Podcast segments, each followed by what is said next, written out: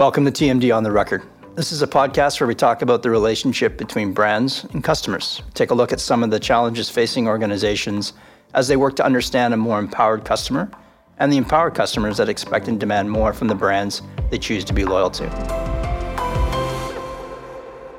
Hey, welcome to TMD on the Record. I'm your host, Dave Cleach. I'm here with my fellow host, Jeff Timmons. Good morning. And Mike Grant. How you doing? I'm not bad, Mike. Thanks for asking. On today's episode, we're going to discuss the importance of employee culture, whether culture is something that can be created or earned, and what work from home means to employee culture overall. I'm really excited about our discussion today. It's pretty timely given all that's happened uh, over the past year. And I think today's conversation is a topic that may help organizations looking at how they can return to the office safely and effectively. Terry Gillis is the president and CEO of Ahria Consulting. Terry has cultivated over 20 years of progressive experience in the field of talent management with expertise in attracting, retaining, managing, and transitioning talent in both private and public sector settings.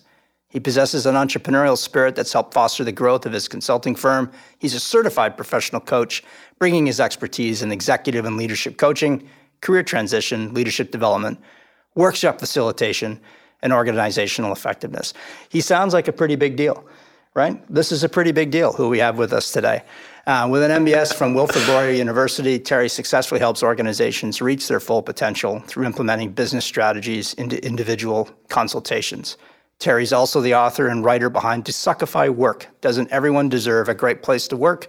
which provides insights for CEOs, managers, and team leaders looking to create and maintain a positive workplace. Terry, welcome to the podcast. Thank you. I want to meet this guy. Yeah, so do I. sounds pretty good. Yeah. well, and I got to say, like 20 years, were you 10 when you started? Yeah, exactly. Right. Yeah, sadly, no, I wasn't. But thanks for that, Jeff. I appreciate the the, the compliment, I think. So, all yeah, good. Be very guarded. Be very, be very guarded. Indeed. but maybe so that we can shut up and we can actually yeah. hear from the expert, Terry, maybe just start off, give us a little bit of background as to how you first got into this, this space in consulting. Well, it started many, many years ago, and, and this is going to sound a little strange, but I'm a maritimer. So, those of you that know maritimers know there's three things. Um, one, we drink a lot of beer. Two, we fish. And three, we like to talk. The first two aren't true. The last one is. Very early on in my life, I, you know, for lack of a better term, and not to be, you know, dramatic, but I always had this thing about helping other people. I remember as a kid being that guy, that kid who was always lending a hand and whatnot. And that just kept with me my whole life. And originally, I was going to medical school, believe it or not, true story. Um, but chemistry and I did not get along well, so flamed out of that pretty quickly. Happened to get involved in psychology, which was incredibly fascinating. And my mother worked in a nursing home where they had an Alzheimer's unit. I got very interested in memory and aging. And that's really how I got involved in this industry, believe it or not. When I went up to University of Waterloo to do my master's degree, I got exposed to um, a fellow by the name of Neil Charness who was doing work on aging workers. And this was in the 90s, so it was very revolutionary because we could see the demographics at that point at that time pointing to where we are today with the war for talent and the mm-hmm. fact that there wasn't going to be enough people around and people can relate to that right now i know that mm-hmm. but in 1990 we could see that coming we could look at the numbers and he was very interested in how does an aging workforce impact productivity and so that was just absolutely mind boggling, fascinating to me. Waterloo, of course, being the school of uh, co op placements. I got into a co op placement down the road at Laurier, and they got me involved in um, career counseling with students. And that just lit the fire from the earlier passion in my life. And basically, after that, the rest is history. I got recruited over to the Ivey Business School and um, found a little firm in town here in London called Carswell Partners at the time, which was the previous name of Ahria Consulting. And fell in love with the whole world of talent management, which is what that firm was all about. So I'd love to say, uh, you know, I managed my career exceptionally well and had a goal. Not really, but there is a theme there, I believe. So um, it all sort of harkens back to those early days. So that's a brief history of time. So buy that book.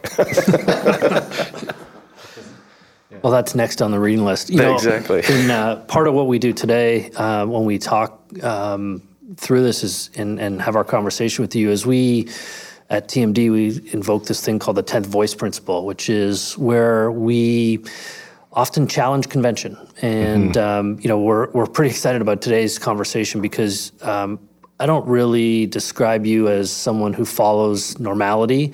um, you know, having I'll a take chance that to, as a compliment. having a chance to, to know you and work with you and, and share a stage with you, et cetera, is, um, you know, you do challenge convention Mm-hmm. and you do things differently and take a different approach. And, and, um, and I think that's one of the things we really kind of want to unpack today and, and talk about. So, um, uh, really excited about that and super happy to have you here. Yeah, uh, it's with us awesome. today. Thanks. Appreciate being here. Like the opportunity, and thanks for the plug about pushing envelopes. That's my that's my that's my day. I like I like that. So perfect. So maybe just give us a little bit of your perspective on. Um, we have a lot of so we're coming out of a rather interesting period of history. For the last eighteen months or so, organizations culturally have gone through uh, a lot of disruption. Um, I think also buried in there has been a lot of opportunity, but you know not without the challenges that come with managing an organization, trying to maintain profitability, keep your employees happy, keep your customers. What are some of the things that you've seen um, you know, that maybe we should be thinking about from an opportunity perspective as organizations start to wrap their heads around how do they go back to work? Great question. I think the the the most compelling argument right now or debate, if you will, is around the whole work from home, not work from home, hybrid. How does this impact culture? Yada yada yada. And there's just a tremendous amount of information that's being shared on the internet, of course. Uh, and I would caution everybody to really put on the critical thinking hat on this one. And I don't think people are.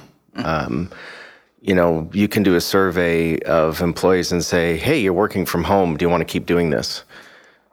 Well, yeah.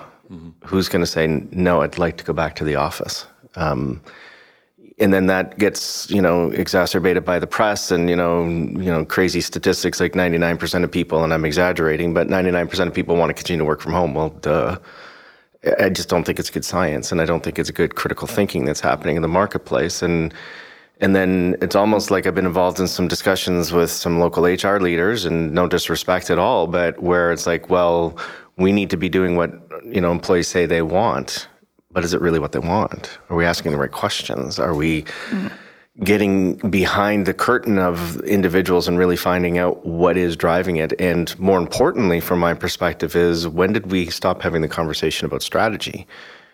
Great to engage your employees, 100%. percent mm-hmm. You'll find nobody else who's more involved in that. You folks know some of the work we do in town with respect to employee engagement. It's critical. But it also has to align with your strategy. Mm. And when you don't have those two connected, that's dangerous from my perspective. And I think we need to get back to what is our strategy. Yes, the pandemic has has turned things upside down, but let's not lose sight of that. Let's get back to that conversation. Mm-hmm. That to me is part of what I would say that's the opportunity right now. And the opportunity is is human resources departments I think have finally been recognized for the important role they play in organizations. They've been you know, at the front of the line, you know, driving a lot of the solutions that have helped us get through this pandemic in organizations. So let's make sure we bring them to the table for the strategy discussion and how that links together. But I'm sure you have more questions and I've got more ideas. Trust me on that one. But Are we at a point now where, you know, we're beginning to jump the shark? So, you know, love that. I- I- Fonzarelli reference. Uh, yeah, thank you very Nicely much. done. Little happy you. days Yeah, action. exactly. You know, maybe 10 years ago, it kind of started where it was like, well, you got to have ping pong tables, you got to have foosball tables. Everything is about employee centricity. And, and the last 18 months has really accelerated that to the point where it almost feels a little bit now like we have the tail wagging the dog. Yeah. And though, of course, we want to ensure that we have a good culture and that we want to put employees first, how do we? How do you find that balance where you're actually, you know, just like you say, yeah, somebody a question, they're going to say yes. Well, if, if you react to everything and you you let the tail wag the dog, do you then suffer as an organization? Can you find that perfect balance? Yeah. So the first image that, that went through my mind as you talked about foosball tables and pool tables and that sort of thing. Um, I hate foosball. Because And It's a good at it? frustrating game. It's a very frustrating game. And if you put a foosball table in a place where I'm going to work, now it's something that I dread. And what I find fascinating is we all went into the, not everybody, that's exaggeration, but for sake of color in this commentary today, a lot of people just said, oh, look what Google's doing. Oh, look what X is doing or Y is doing, and let's do that. as opposed to sitting down and having a conversation with employees and saying, "What do you want? What is your what do you need?" And not in a generalized sense, but on a one-on-one basis. You've all read my book, and the the biggest takeaway from the book is, I'm a firm believer in one size fits one, not one size fits all. And these solutions that you know we're going to have beanbag chairs, and we're going to have you know, hybrid workforces, and we're going to have all these different things. Is it all a one size fits all mm-hmm. approach? And I believe good leadership, good management, is about one size fits one. So what works for employee A right. may not work for employee B. Then that brings in the whole question of well, what about equality? And well, you know, well, sure I was, we'll I was just going to ask that. Yeah. yeah. I mean, so yeah. how how do you um, reconcile the fact that you kind of need policies within your organization that yeah. are one size fits all, yeah. and then the idea that you have a one size fits one way of, of doing business? How sure. do you how do you balance those? I think policies and procedures are really there to keep you out of jail. And that may sound extreme, but I mean, those are the things that ensure that you're compliant with laws and regulations and rules that are put in place that, quite frankly, I think some of them are archaic. Um, great example, Jeff, you introduced the concept that I'm a bit provocative. I find it absolutely fascinating that you can, you know, have pay somebody X amount of dollars on year one. But if they tank on year two, you can't reduce their salary. But if you're a commission salesperson, mm-hmm. your commissions go down. So we've lost the plot when it comes to compensation. I'm down a rabbit hole and I apologize. But you know, I think I explained in the book, I, one of my most mind boggling, shook my head kind of moments was meeting with a couple of people who were, we were helping with a recruitment and they were trying to figure out how the person fit into this I don't even know how to describe it, but this archaic um, compensation plan with multiple levels and multiple layers. And well, we can't put him in there because that would put, uh, then he'd be afraid ahead of this person. Oh, but this other person who's a band 11, which is one blows, but 11.7. So they'd make a little bit more. And they talked for 45 minutes. And I finally said, Excuse me, do you mind if I ask a question? They said, Sure, what's that? I said, Have you ever stopped to ask the question how much value they're going to generate for your organization? And they looked at me like I was talking in tongues. And, and, and, and that's where it kind of gets lost for me is like we've, we've lost the plot. Like, let's focus on value. So, the policies, to answer your original question, the policies allow you to align with the rules that are in place, which may not always be fair, but we got to live by them but that doesn't preclude you or prevent you as a manager from being creative in terms of how you address individualized needs. You got to stay. I mean, those are the guardrails, right? Those are the guardrails on the road. Don't you know? Don't, don't skate outside of those. But after that, let's be creative around what we're doing. There's a great, you know, and, and this is going to make me sound really super smart, and I'm not, but. Um, something I remember a long time ago called molar equivalence molecular decomposition. And all that really means is that on the surface, and those are just big fancy words to make me sound smart, um, when you take it all together, everybody's equal. But when you break it down into what the p- component parts that go into it, they're all different. Mm-hmm. This came out of research years ago when we were first in the lab back in the 90s. That's how old I am, Jeff. Um, so sorry, I'm doing the math. On this, so there you go. Good luck with that. It's going to take a while. It'll take a while, exactly. Um, but typists. So, and back when we used to have typing pools, some of you may remember that. Um, if you have an older typist, they're not as fast as a young typist, but their accuracy is higher. Younger typists are faster, but they make more mistakes. So when you actually bring it all together, they're equal, but how they get there is different. And so that's what drives me when I look at how do you how do you deal with a um, different employers and different workers and and um, build programs or, or build solutions that are unique to them in that mm-hmm. one size fits one kind of approach. That's I really I really like that one size fits one. Um, you know, and it is kind of a juxtaposition that we have to treat everybody the same. And I do, and I I actually think that those things actually are the same. We treat everyone the same. Is that we do one size fits one for everyone. You know, and I, I think that's really important. And I, and I love that. While it's you know it could be very controversial. Um, you with, don't do it with, with your kids. Right. Right. If you have kids, yeah. you don't treat them exactly the same. Yep. Yeah, sorry, Jeff. oh. But know, so take but take kids as an example. I have you know three kids. They're completely different. Two were in theater. One was in wasn't. You know, um, one was in sports. The other two weren't.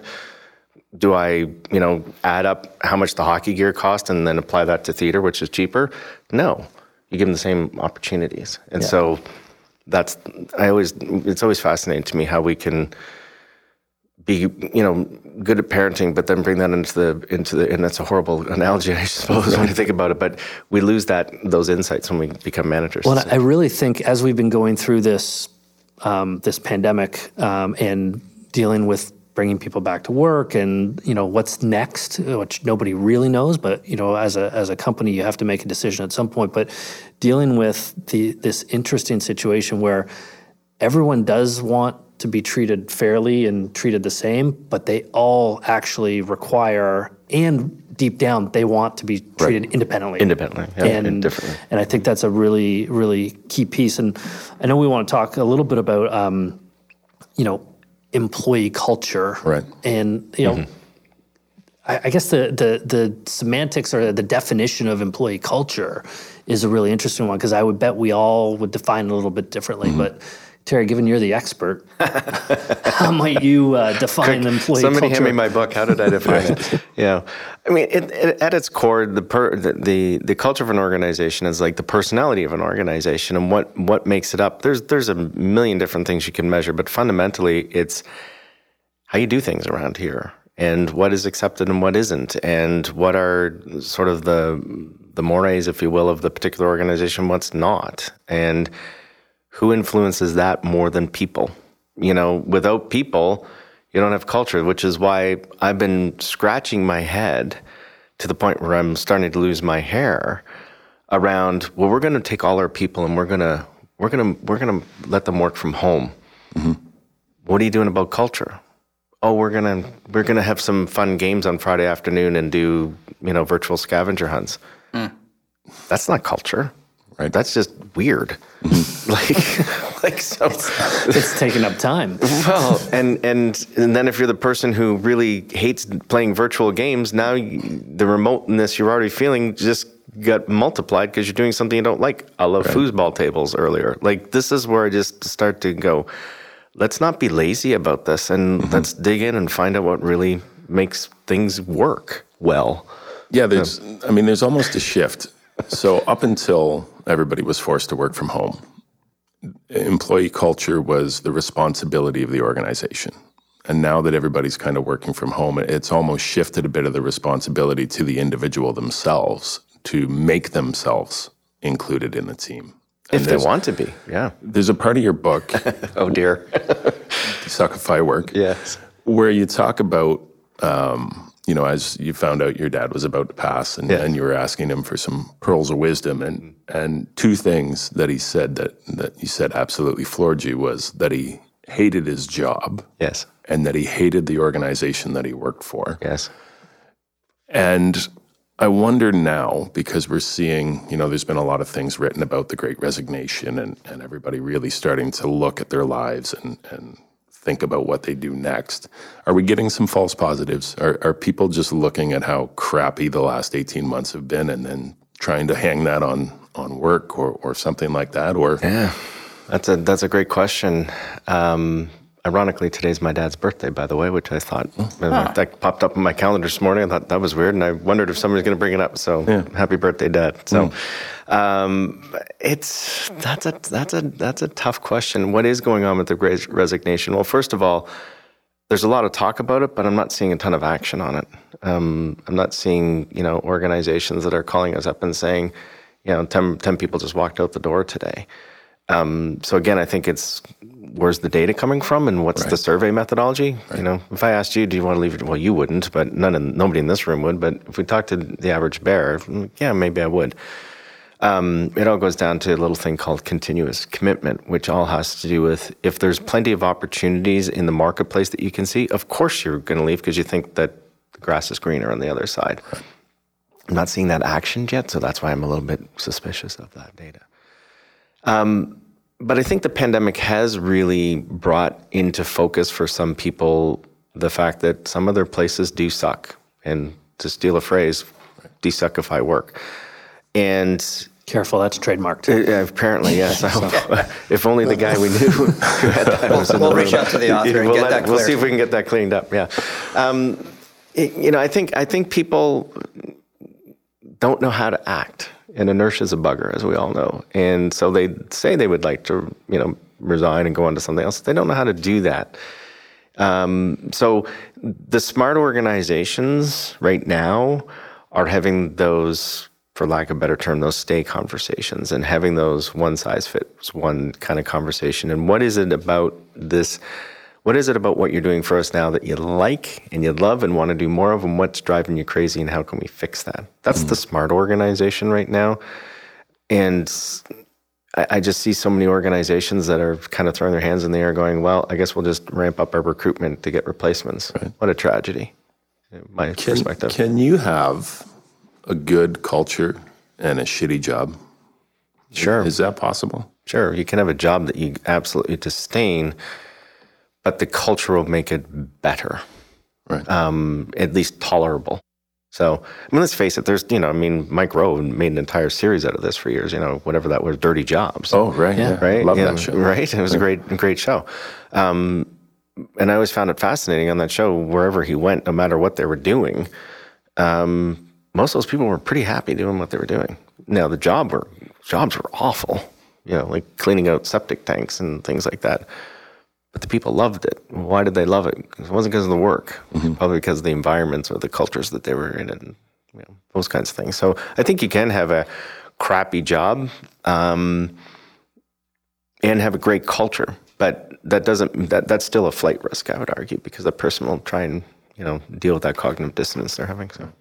Can I bring you back to something you said oh, earlier, which is like when what happened to strategy, right? Yeah. So uh, I was having a conversation with someone, one of our clients in the States, and he referenced the great resignation. Yeah. And we started to have a chat about it. And he said, you know, it's less, his perspective was, and, and, and this really, I found this really interesting. His perspective was, it's less about culture and it's less about work from home and it's more about an organization's return to strategy. So it's more about our, okay, the last 18 months have been interesting, but we have a company to run, we have clients to serve, we need to get back on track here.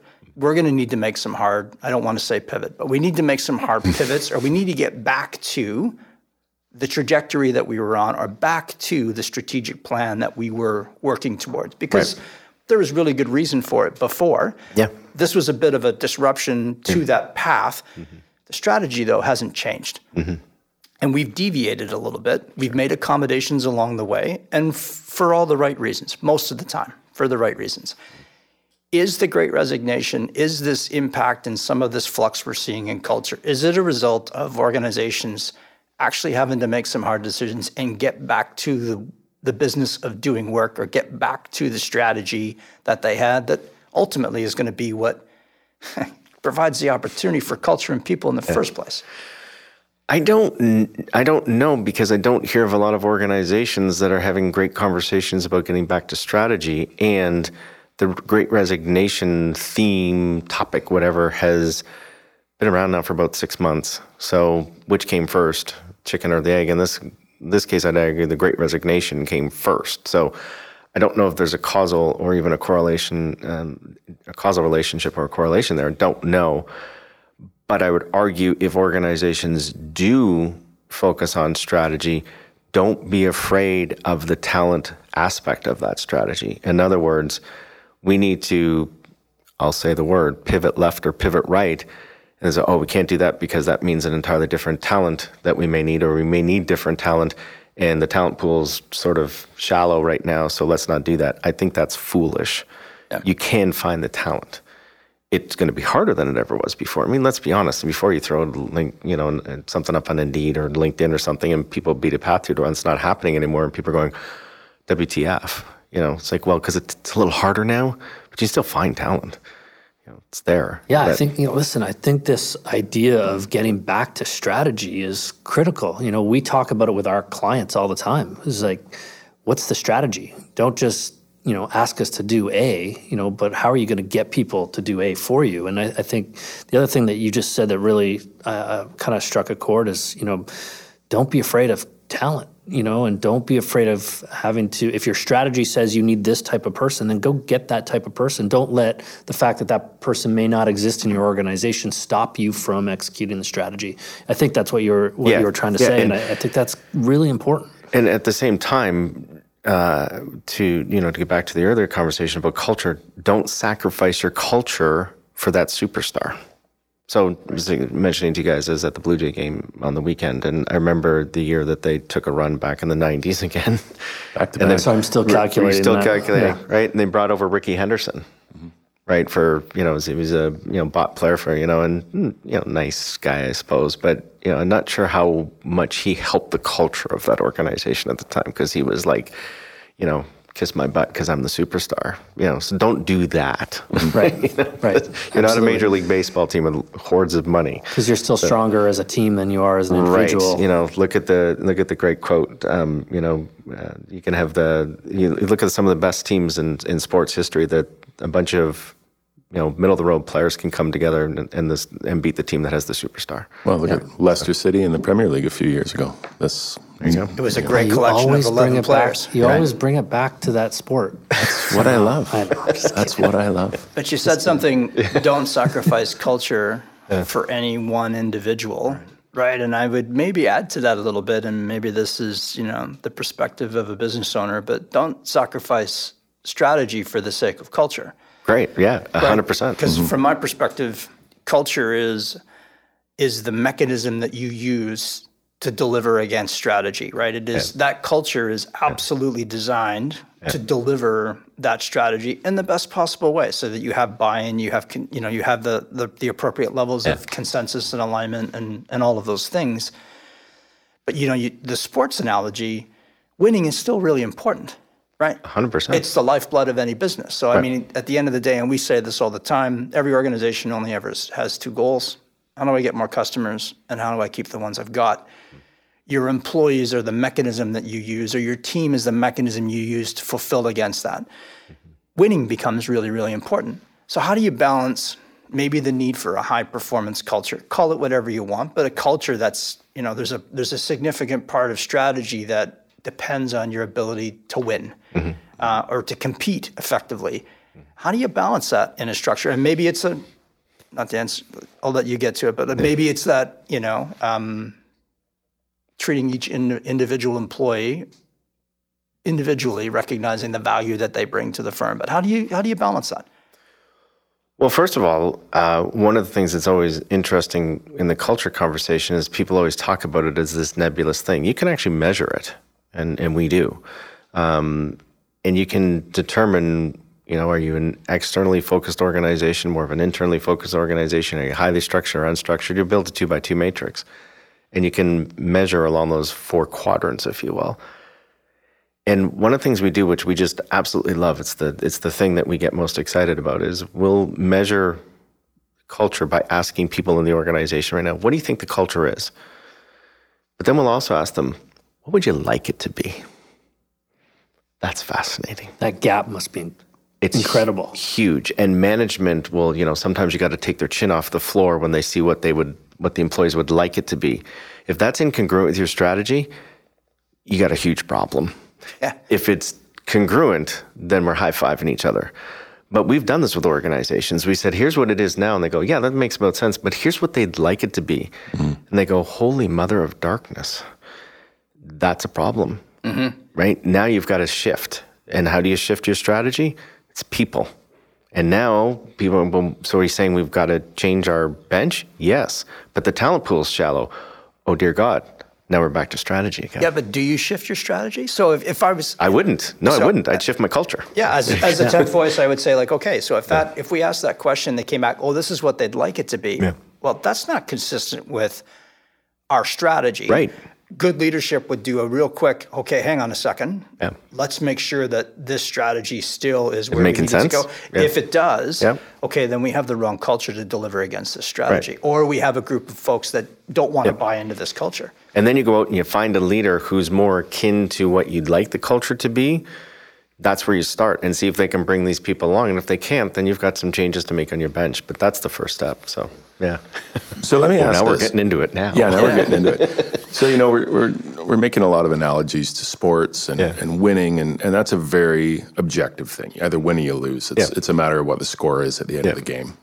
And you've got a section in your book where you talk about uh, measuring performance, Yes. and you talk about ticking the boxes. So you have this objective level of measurement that most organizations have.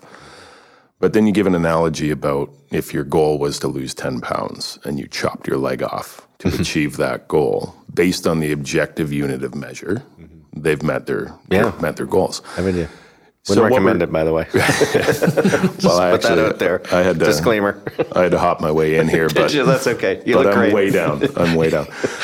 So we're really talking about a subjective level of performance management mm-hmm. that I feel is a little bit at odds for your industry. In HR, typically you're trying to kind of also create a very uh, uniform way of operating and and almost protecting yourselves a little bit legally. So if your advice is to be more subjective in your performance management, does that then pose a risk to the organization for some kind of lawsuit or what have you? Yeah, potentially. First of all, it's not my industry, but thanks. Well, sorry. yeah, that's okay. um, um, it's everybody's industry. Right. Yes, of course. It's the industry for all. Terry's The industry, for all. Yeah. Welcome. Uh, so, uh, the it, it- it keeps going back to my analogy of guardrails. You know, and policies and procedures are your guardrails. And as long as your leaders are mindful of those guardrails, you're fine. There's a lot of room on the road for individuality and creativity with respect to working and dealing with people. So, and I think that's that's the secret sauce that I'm trying to get to is uncouple your leaders from this. We must be all the same and focus on that individuality. Uh, and again, it's the parent analogy. You, you, you- yeah, you love all your kids exactly the same, which is probably not true, um, but parents say it. Um, and every you, you approach each one of them you speak to your kids strengths. You speak to their weaknesses. You backstop their weaknesses. You play to their strengths. I mean this is n- not news. So do that in your organizations please. And if you can't and i love doing this with leaders that write down a piece of paper your top five employees that work for you or not your top five but just five employees that work for you. One person i don't care who it is. Now tell me their top five skills. They can't do it. Shame on you should be able to tell you that. Otherwise, how do you like if you were to ask go back to sports analogy, if you ask the manager, coach of a team, your your number one line, what's their top five skills? I don't know. I just put them on the line. They'd be fired. Yeah, of course. They'd be fired. Yeah. But your managers don't know, and and even worse, what are your five top skills as a leader? Uh, I don't know. Like So- th- these are this is the things that drive me nuts. Like. Let's get down to basic fundamentals. It's not So hard. I think about some of my experiences when I was on the corporate side. Um, you know, the the annual review, the 360 peer Oh, yeah. evaluation, the which gets done, you know, in a time crunch once a year. Yeah, I'm breaking out in a rush, by the way. Off the side of your desk. Yeah, Yeah. hopefully you haven't pissed off your boss that week because Yeah. that means you're, you know, yeah, you're gonna get a bad one. so, but th- this idea that like every one of those for 20 plus odd years that I participated in started with it was the same set of criteria for every Mm-hmm. Everybody. employee. It never Everybody. started with this person's five best skills or their values to the organization are this. Yeah. And I just feel like that model is completely broken it's and totally broken. frankly irrelevant and probably the the catalyst for what's wrong with a lot of culture. I, I think it, you know, Well, um, it it come and you you know and you've read the book, but you know I blame Taylorism for this. You know we we started measuring,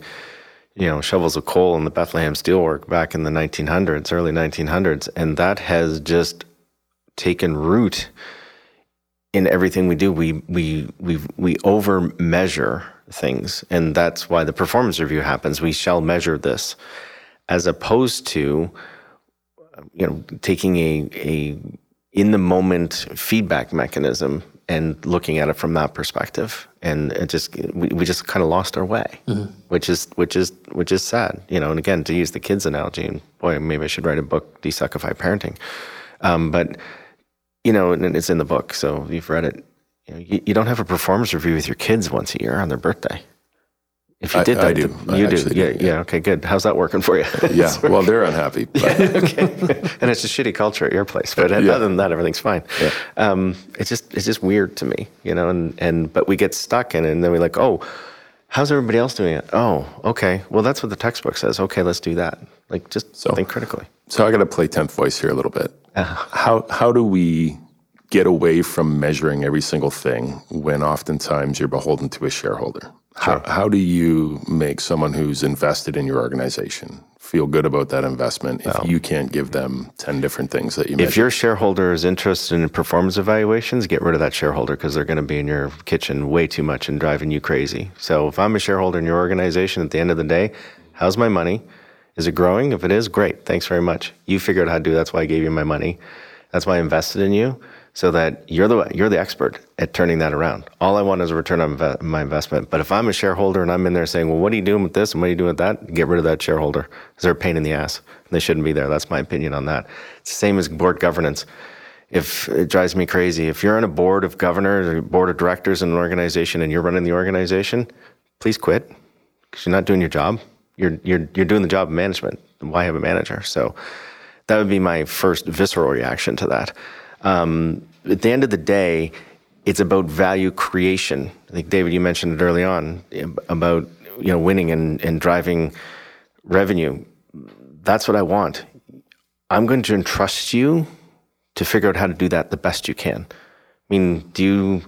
We all, have, I assume, have retirement plans we're invested in. I don't go and check up on those companies. I just want to make sure that they're growing.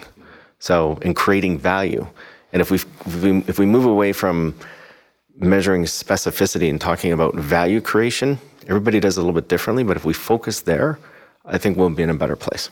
And that's where I go back to that whole notion around compensation. It should be tied to value creation. So, anyway, that's just me. Well, that's why you're here. that's why I'm here. I, I love the I love the focus on value creation, mm-hmm. right? So that is that to me is directly aligned with business strategy. So mm-hmm. any good business strategy, yes, it needs to be able to deliver um, not just revenue but profitable revenue. It's that age-old saying, you know, how'd you go out of business? Well, really slowly at first, but then all of a sudden, right? Because like those business can't exist or Yeah. can't continue Yeah. to sustain itself if it doesn't Correct. make money. And we shouldn't be ashamed of that. Like that's not a dirty word. That's not a dirty phrase. No. We need to make money. Yeah.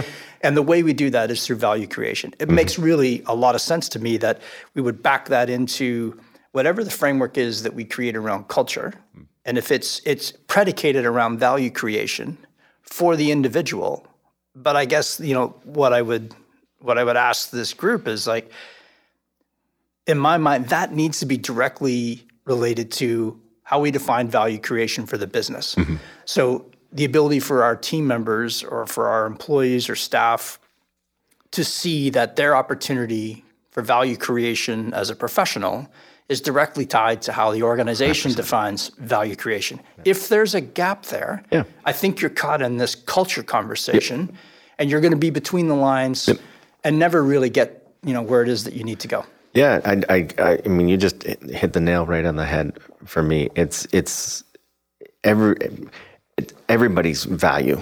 It's not just the organization's value, but if you want people to be the pathway to your door, they have to make the, they have to come to the conclusion themselves around what value they're getting out of the situation. What are they getting? Because this, let's face it, and another plug to the book, but please stop saying that employees are your biggest assets. Okay. They're not. You know, assets, you can't sell them. Major league sports teams can, but we can't. So please, everybody listening, stop saying employees are our most important assets. They're not. They're the most important investors that you have. And they come to work every single day with their skills, their knowledge, their experiences, and they invest that into the organization for a currently, I'd argue, a pretty stable return, which is a salary. But there's other things too. There's intangibles like getting really good at your craft and having autonomy. And most importantly, and if you're not aware of this with the Gen, I don't even know what letter we're on now, but Gen X, Gen Y, Gen Z, they're all purpose driven little mothers. They want purpose. And if you don't give them purpose, they're not going to beat a pathway to your door. And if you can't articulate your purpose, turn your lights out, put up the for sale sign because you're done. They are driven by that. So cash is important, no question, but that falls away pretty quickly And I think that's true for more, most people, but let's face it, baby boomers, they put up with a lot of crap, my dad being one of them in the hmm. book.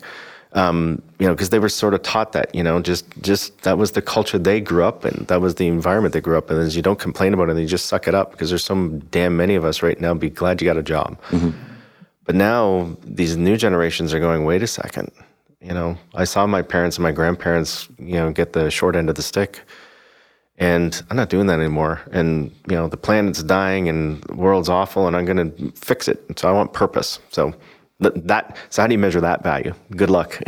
but that's what they want. I think that's trying to find, you know, I, I guess as business owner, you're trying to find how do I align my purpose, which ultimately is to make money, and um, you know, with the purpose of that individual. And you know, it's it's a singular. I'm going to call it a singular purpose. It may be there may be a couple different ones in there, but but then this one size fits one connection between the two, and I think that's critical. And um, yeah, I think you know, we talk about um, one thing I, I want to ask you about is this idea of transforming work. And you know it, it's in your kind of your company language and transforming work through leadership and culture and engagement and and I, I feel like those things are the strategy of work. You know, um, but I just want to get your thoughts on kind of that phrase of transforming work. Well, I think it goes back to the story of my dad, who you know hated his job and hated the place he worked, and you know died at 58 years of age without ever seeing the promised land, which was retirement. And you know he saved and you know spent his life in misery. That's probably a little bit over dramatic, but it plays well. His, his work life was misery. His work life was misery. His son was amazing, at least one of them. Can't wait to meet him. right? Me too. Can't wait to meet your brother. Yeah, younger exactly. one, yeah. Yeah, he's in town here. You should meet him sometime. Um, but work shouldn't be a chore, and work shouldn't be a pain in the ass. We did that for years and years. But the only thing you do more of than work is sleep, and we sacrifice that to go to work, which is just so ironic on so many levels for me. But it it should be a it should be a good experience, and it's not for so many people. And how how tragic is that? And that's why the subtitle of the book is "Doesn't everybody deserve a great place to work?" And that's not just on employers. I don't want that to be the message that this is all employ- this is on employees too. Don't settle. Find that place that you are going to excel at because you'll be better off, and so will that organization Absolutely. right? Yeah. And so many times it's like, you know, we, we work with people in career transition. It's like, well, I'll just pound out my resume and send it in and, you know, pull the handle on the on the slot machine and see what job comes up and I'll take that. Holy mother of God, that just drives me crazy. It's like where where do you excel? What excites you? Where are you going to make the biggest impact? Go find that. And then when you get there, they're going to welcome you with open arms. And then, you know, the rainbows come out, the unicorns, and every, all that kind of stuff. It's be fascinating. But that, so I don't. The biggest mistake I think I could, that somebody could make from my book or from my conversations is that this is an employee employer problem. It's not. This is every, all parties. Is is the next book like everyone deserves, you know, a great employee? yeah, right. Is that Every company deserves a great employee. Yeah. Actually, the next one is desuckify your career. Well, In progress. Stay tuned. you know, one of the things that I, you know, somewhat, I guess I call it somewhat a tenth voice um, deal is I wish people would come as, as a owner and a leader in an organization. I wish if someone was unhappy, I wish they'd be able to come to us and say, uh, you know, this isn't working out. Can you help me transition out of here? Right. Just doesn't And- happen. I know, Right? and Yeah. and Because because to your they're fair. point, it it would make them happier. Frankly, it would make us probably happier. Mm-hmm. Personalities and personal relationships aside, but then then we can go find the right person Absolutely. for the company. And I, I just not enough of that happens. and yeah. maybe it's out of fear. It is. uh, It's know. entirely out of fear. When you know, part of our business up until fairly recently was, and still is, but it's not a lot of volume right now. Is career transition. So, organizations that have to make those tough decisions to end relationships with people, we help those people get back on their feet. Almost every single one of those individuals will say to us before they're, you know, move on to the next job, leaving that place, losing my job was the best damn thing that ever happened to me. They know it. They just can't break the inertia. Well, and it's hard to get ahead of it. Yeah. It is. I, I mean, I, I think it. You know, you ask somebody, well, what do you really want? What do you? Re- what really excites you? And people are like, oh, shit, I don't know. Yeah. Um, I don't have any hobbies. Yeah. You know, like I, I don't think that's an and, easy question. And and that's where I think, and you know, I'm not going to make more enemies uh, than I already have. But this is where our school system fails us miserably. Like we we you know do not set people um, you know young kids up for success with trying to figure out where they want to go with their life. I, mean, I remember my guidance teacher conversation. It was here's a pamphlet, fill it out, and go to university. There was no conversation about whether that was the right decision or not. I'm not sure it's changed much because my kids had the same conversation with theirs. And like, I think my kids have the same guidance counselor I had. Honestly, I, I think that's true. And Because Yeah, you've same. only been out of school a few years. yeah, exactly. I- Yeah, yeah. I was there for a long time, so it took me a while to get Yeah. out. Longest victory lap ever. 27 years to get through 12 And the reality is that person's never worked outside of mm-hmm. right that system. and and you know so we that's a whole nother podcast i'm sure but we we just and and ask the average person do you manage your career and they go what are you talking about yet i fundamentally believe as a program we have shameless self-promotion here but build your personalized business plan mm-hmm. you know you're a business you sell yourself to an organization skills experience knowledge etc Right. and therefore, if you think that way, where's your business plan? I don't have a business plan. Or at least know what your next step At least is. what, exactly. And then, and I think organizations, going back to your point, Jeff, be open enough, have a culture that embraces, hey, you know what, this may not be working for me.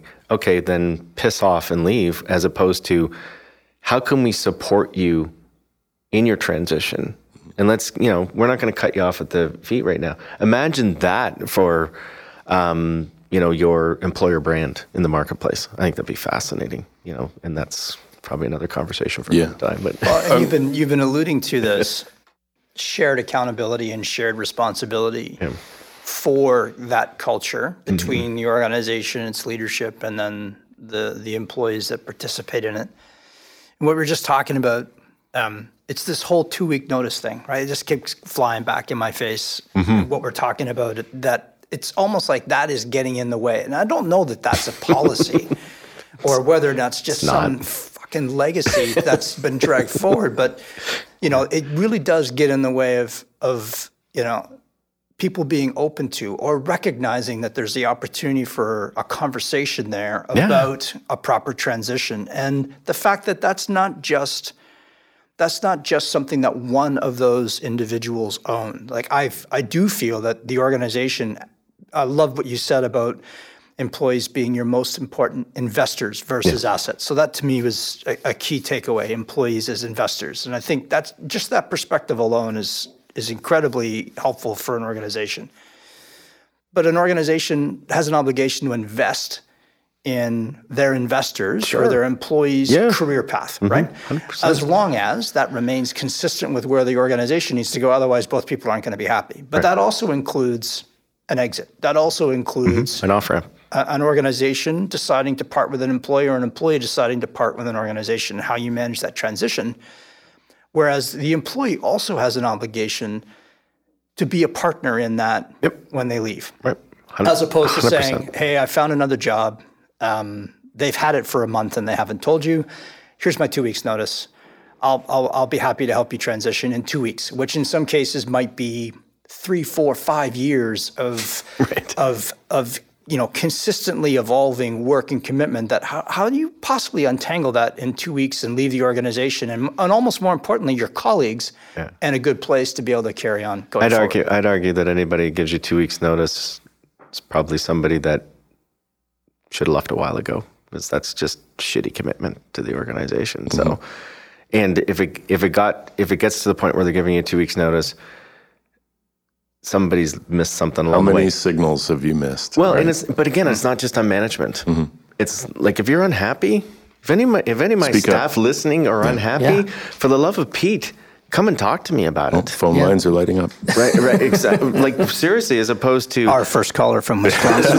exactly. I'm I'm so angry and pissed off, but I'm not going to say anything about it. Right. Well, that what kind of relationship is that? That's a little one way. I mean, you think about it though. I mean, how many times have people been advised don't play your hand? Don't don't tell your employer you're unhappy, or all of a sudden you're blackballed, or you know, because it is human nature. And leave. Yeah. Because it's a shitty place to work. Right? Yeah. No, it all comes back to that, doesn't Right, it? it, it, it does. So, so stop living the fallacy. I better not say anything because I might lose my job. Yeah. Listen, one of the nice things about the world we're in today, you're not going to be without a job for long. Right. There is that.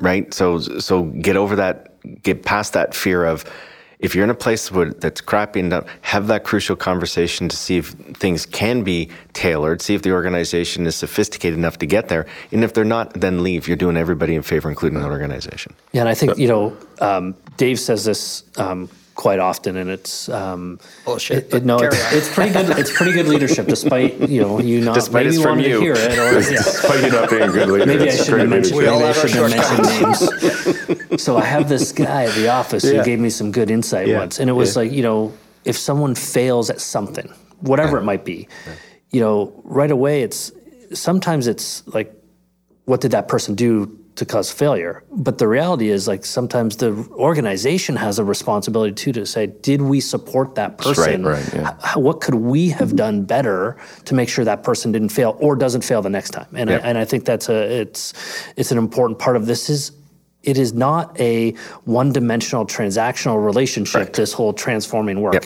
and as an organization i do have a question or a comment actually part of this and th- to get your feedback on can we as an organization or organizations in general say when it's time to transition, we don't have a two week policy. We expect you to give us some time and we respect you, you respect us. Like we don't live by this um, kind of fake two week two week thing that's a carryover from, you know, centuries ago. Yeah. I, I think that that's a legitimate ask. And if you have a good relationship that's predicated on good things like understanding needs and wants and desires and skills and competencies and everything else, that shouldn't be a difficult conversation to have.